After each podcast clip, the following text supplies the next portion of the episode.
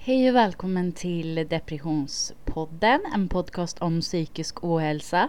Att hitta tips och tricks för att klara av vardagen och att kämpa igenom den tuffa tiden i livet. Välkommen till avsnitt nummer tjugoåtta.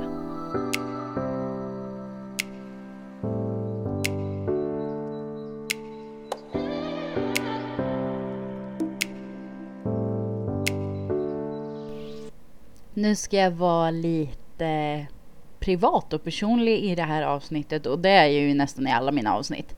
Men just i det här så ska jag faktiskt bara prata om det jag tycker och mig själv, och vi har ingen gäst i det här avsnittet.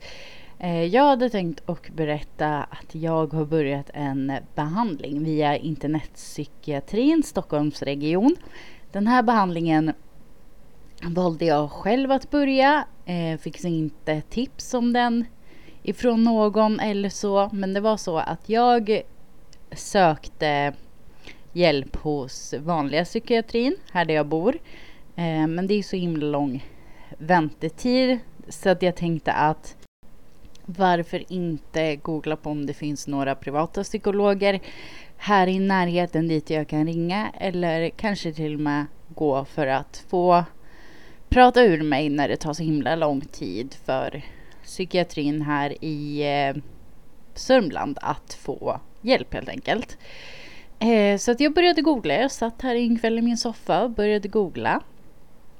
Och eh, när jag väl gjorde det så kom jag in på många privata psykologer och sånt.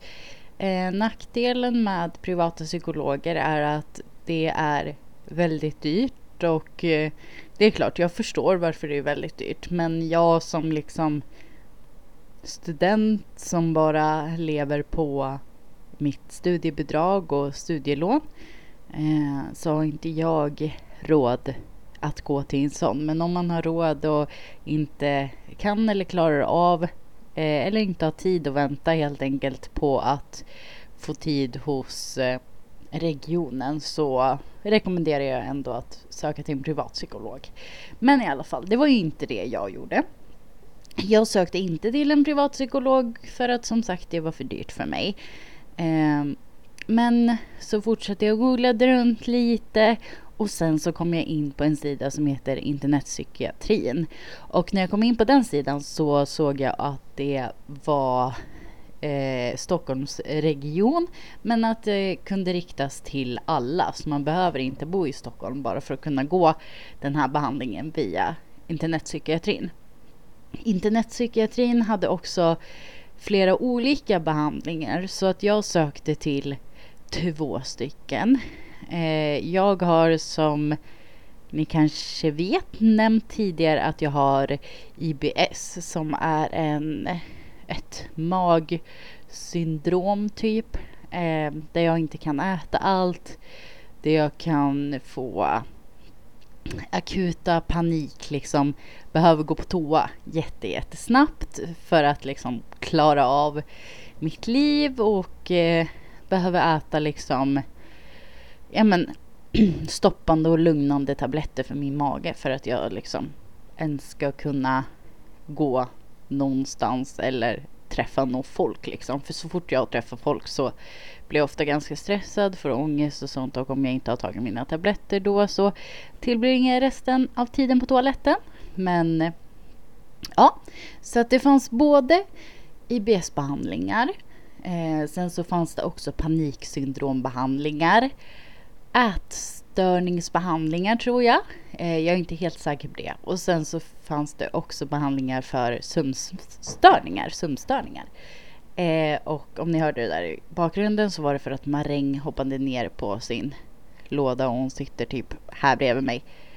Eh, och när hon hoppar så kan det låta väldigt högt.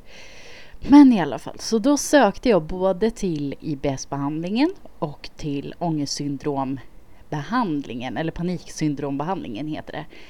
Eh, då fick jag svara på lite frågor, svara på frågor om jag hade något svårt med sömnen, hur länge jag hade känt så här, vad mina symptom är och så vidare. Eh, när jag hade gjort det så skickade jag in det, och sen ungefär en vecka senare så fick jag faktiskt ett meddelande där det stod att jag har ett samtal hos en ja, handläggare eller en psykolog som är en handläggare på internetpsykiatrin som skulle fråga mig massa frågor och kolla om jag passade för att gå den här behandlingen hos dem. Ehm, och alla passar inte att gå i den här behandlingen, men jag kommer till det senare. Så att du behöver inte känna att efter det här avsnittet så kommer du veta liksom, om du kommer kunna gå en sån här behandling eller inte, helt enkelt. Eh, jag fick tid hos den här psykologen. Det var på, på telefonen, så jag behövde inte gå någonstans. Jag behövde liksom inte känna någon sån press att jag behövde ja, men, gå någonstans, helt enkelt. Men eh, jag måste bara varna att det är videosamtal. Om Om någon av er känner att det är jobbigt så är det videosamtal. Eh, jag pratade med henne i nästan två timmar. Och jag har aldrig pratat med en psykolog så länge. Det är, det är aldrig någon psykolog som har lyssnat och som verkligen har ställt så mycket bra frågor som hon gjorde. Alltid när jag haft psykologtider så, eller tider hos kuratorn, så har det ett mest gått kanske fyrtio minuter och sen så sen har det varit liksom klart och jag har fått lov att gå därifrån. Men hon tog verkligen tid, hon lyssnade, hon frågade, och efter liksom en timme då sa hon att ja, men nu måste vi faktiskt snabba på lite för att vi vi kom inte hinna annars. Jag, jag visste inte alls hur lång tid vi hade på oss eller hur långt det här mötet faktiskt skulle vara. Så jag sa till min eh, skola som jag går på, jag går ju via distans, att ja, men jag kommer jag kommer sen liksom. Men nej, eh, det kunde jag inte för att eh, det här samtalet tog eh, mycket längre tid. Och när jag hade slutat med det här samtalet så hade jag också slutat skolan för dagen. Så att det blev inget komma tillbaka till skolan efter det. Men det började i alla fall med att hon frågade mycket av de här vanliga frågorna. Och de vanliga frågorna är till exempel eh, hur är du uppväxt? Har du bra kontakt med både mamma och pappa? Har du några syskon, mor och farföräldrar?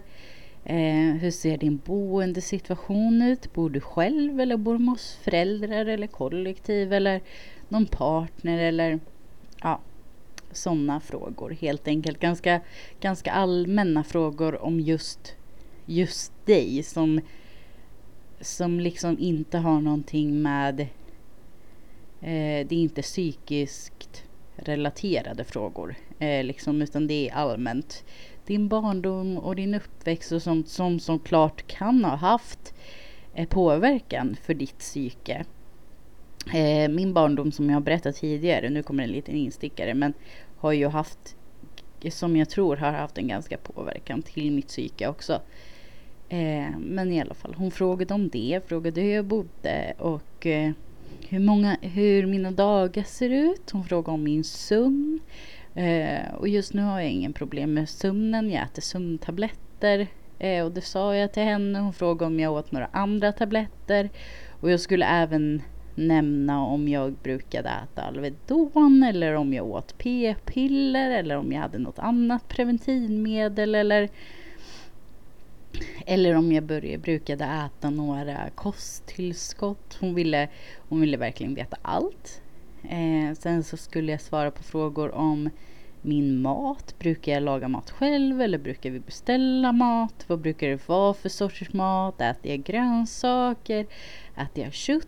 Eller fågel eller fisk eller ja, hon frågade allting om vad jag äter och vad jag inte äter. Så att det, det kände jag var väldigt, väldigt bra. Hon ville verkligen ha en, ha en blick på vem jag är och lära känna mig. Och sen så frågade hon lite om min skol, skolbakgrund. Har jag gått klart skolan? Har jag gått gymnasiet? Har jag några utbildningar? Hur har det gått för jobb? Och massa sådana saker. Så det berättade jag också för henne. Eh, sen när vi hade pratat klart om det så övergick vi till mer de här mentala, mental hälsa, liksom psykisk ohälsa frågorna varför jag faktiskt hade sökt hjälp hos dem. Eh, då frågade hon om, ja, men om jag sov dåligt som jag sa förut. Eh, hur mycket ångest jag känner, om jag hade tänkt att eh, ta livet av mig någon gång. Hur hade det gått? Har jag någon självskadebeteende och ätstörningar?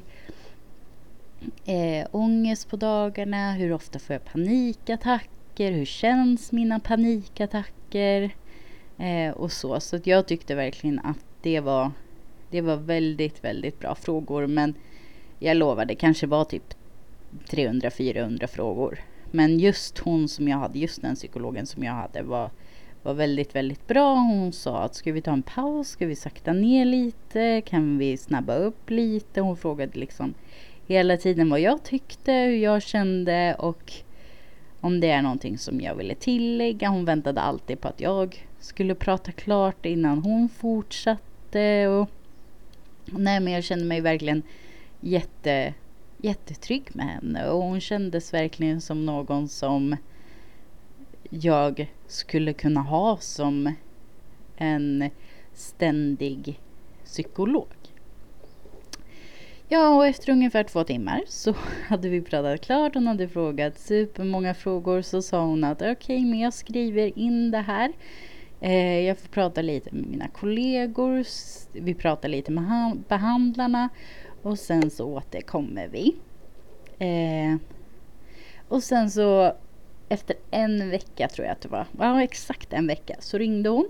Och då frågade hon hur jag kände efter förra samtalet som vi hade förra veckan, och då sa jag att det kändes bra. Och hon frågade, eh, hon frågade om jag fortfarande ville gå behandling hos dem, och då sa jag att absolut, det vill jag. Eh, och eh, vilken behandling jag hade tänkt helst att jag skulle vilja gå, för att det var det vi pratade lite om, att vill jag gå I B S-behandlingen eller vill jag gå paniksyndrombehandlingen. Och då kom vi fram till att jag vill nog faktiskt gå paniksyndrombehandlingen. Eh, och då sa hon att ja, men det är ett bra val. Det sa jag och mina kollegor också. Och att i paniksyndrombehandlingen så eh, innehåller det också lite av det här med I B S. För att även fast man inte har I B S så kan det ju vara så att magen reagerar på ett dåligt sätt eh, när man får ångest eller när man var stressad. Så att den här behandlingen passade mig superbra, tyckte jag. Några dagar efter så fick jag ett sms där det stod att jag skulle logga in på min behandlingssida. Och behandlingssidan är på elva sjuttiosju, så det är ingen liksom extern behandlingssida. Det är ingen liksom jobbig, komplicerad behandlingssida vad jag tycker. Så det var superbra. Skulle jag logga in där först, så var det att jag skulle läsa ungefär tjugo A fyra papper om ångest och om paniksyndrom och hur det är och hur det kan visa sig, vilka symptom det är och så vidare. Och det var, nu kommer vi till att kan du gå den här behandlingen eller kan du inte gå den här behandlingen? För att min psykolog frågade också att har du problem med att läsa? Har du problem med att förstå svenska? Hur är ditt ordförråd? Förstår du liksom svåra ord? Kan du koncentrera dig på att läsa en längre text? Eh, och sådana saker. Och då sa jag att, att jag kunde det. Så då sa hon att det inte var några som helst problem för mig att gå den behandlingen.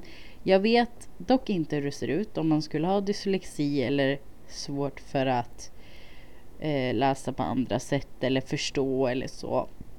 Jag vet inte om det finns eh, kanske liksom uppläst eller förkortat eller så.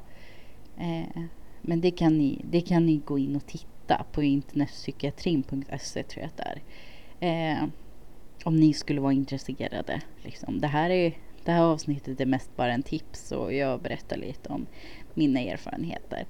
Eh, och nu har jag gått den här behandlingen en vecka. Eh, och det första, den här första veckan, eh, det är en vecka av tolv veckor. och det är tio moduler där man liksom ska trappa upp, där man ska exponera sig, och eh, till slut efter tolv veckor så ska jag vara frisk. Alltså nästan fri från eh, i alla fall mina panikattacker. Eh, hon sa det också, att de flesta blir helt friska från sina eh, panikattacker, men det är inget konstigt om man liksom känner ångest då och då ändå, även fast man eh, kanske inte har de här grova attackerna som man har haft tidigare. Eh, så det kändes bra för mig, tyckte jag. Eh, så att jag läste liksom jag läste inte helt tjugo A fyra om eh, paniksyndrom, för det var mycket jag redan kunde, så att jag skummade igenom det lite. Och sen så var det en övning som jag skulle göra. Och den här övningen är väldigt jobbig, och den kan vara väldigt svår att göra. Eh, men man kommer märka om man gör den rätt eller om man gör den fel. Så att eh, nu ska jag berätta om en övning som ni alla faktiskt kan göra. Så att Jag, jag kommer att berätta övningen, och sen så kan ni pausa, göra övningen, eh, och sen efter det så berättar jag hur jag kände efter att jag hade gjort den övningen. Det var så här. Man ska ställa sig upp, hålla händerna på sidan, ta ett djupt andetag, blunda. Och sen så ska man hyperventilera så att det låter i nittio sekunder. Och det här med att hyperventilera, det är ju när man liksom andas kraftigt. Liksom. Och man tänker inte på att man ska andas genom näsan då, utan det är bara genom munnen. Så att i början så blev jag väldigt torr i munnen. Så gör det nu i nittio sekunder, så ska jag berätta sen hur jag kände. Och om du känner att du blir torr i munnen eller så, så är det inget problem. Och om du känner att du inte klarar av det, så stanna, men prova igen och försök att göra övningen tills slutet, så att du verkligen har hyperventilerat i nittio sekunder, för att sen skriva upp eller tänka på hur du kände.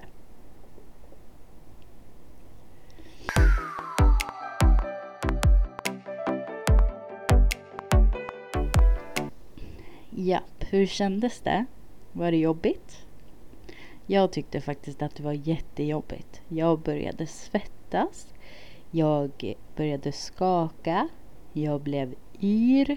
Och när jag också hade gjort klart allt det här, så fick jag lov att dricka vatten direkt, för att det kändes som att jag skulle börja hosta.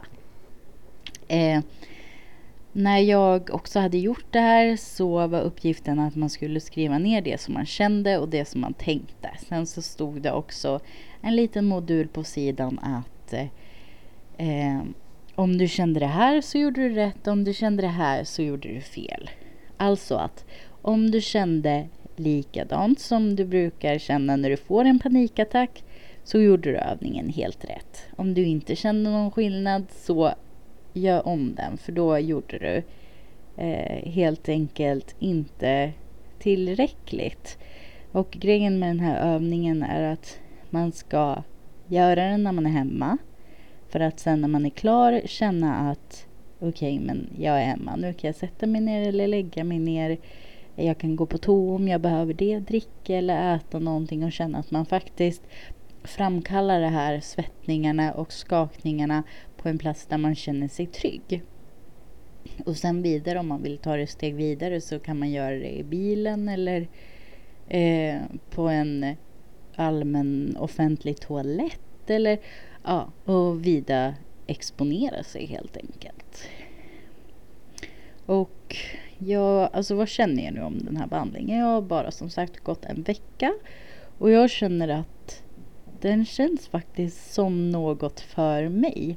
Jag känner att den här behandlingen, den passar mig som sagt superbra, eftersom att jag har eh, agorafobi så går inte jag ut så mycket eller inte alls. Eh, så att jag känner att den här behandlingen passar mig jättebra, för att jag gör den bara genom datorn. Eh, och sen om några veckor så kommer jag faktiskt vara tvungen att gå ut om jag vill fullfölja den här behandlingen. Eh, för att då kommer det stå att ja, men gå runt kvarteret, eh, gå till parkeringen och tillbaka, sätt dig i bilen eh, eller sådana saker, så att man faktiskt eh, exponerar sig mer. Och till slut när alla de här veckorna är över och man ska vara frisk från det här, så ska jag alltså kunna göra det som jag har velat gjort hela sommaren. Det som jag liksom har drömt om att kunna göra. Jag vill kunna gå på restaurang med min sambo. Jag vill kunna gå på promenader. Jag vill kunna åka bil helt obehindrat. Eh, och sådana saker. Så att den här behandlingen, som sagt, känner jag att den passar mig väldigt bra. Och jag hoppas verkligen att det kommer bli så bra som jag tror. Eh, men tack så jättemycket för att ni lyssnade på det här avsnittet. Eh, och jag hoppas att ni gillade mina två för- förra avsnitt, då jag och Emily pratade lite om hennes selektiva mutism och hennes barndom och hur hon har haft det. Eh, och så... Och ni får gärna följa Depressionspodden på Instagram. Där heter jag depression punkt podden. Eh, och på Facebook heter vi Depressionspodden. Eh, och på Instagram och på Facebook så kan man skriva till mig eh, via Depressionspoddens sociala medier. Eh, vad man vill se eller kommentera på inläggen. Eller se, höra. Det här är ju en podcast. Eh, vad man vill höra i nästkommande poddar, så fixar jag det. Men du, har du ätit något idag? Ta en macka eller fil och flingor. Kanske lite nudlar, en panpizza. Har du någon matlåda hemma? Det är jätteviktigt att äta, och din kropp behöver näring för att du ska kunna orka och må bra. Och glöm inte att om du inte orkar så gör ingenting. Gå och lägg dig, ta nästa dag, men ge inte upp. Glöm inte att om du har ett husdjur hemma, eller om någon kompis har ett husdjur hemma, så gå och klappa det. För att, citat av Stina Sarensson, klappa ditt husdjur ger dig endorfiner. Tack så jättemycket för att ni lyssnade. Puss och kram, så hörs vi i nästa vecka igen, och på sociala medier. Hejdå!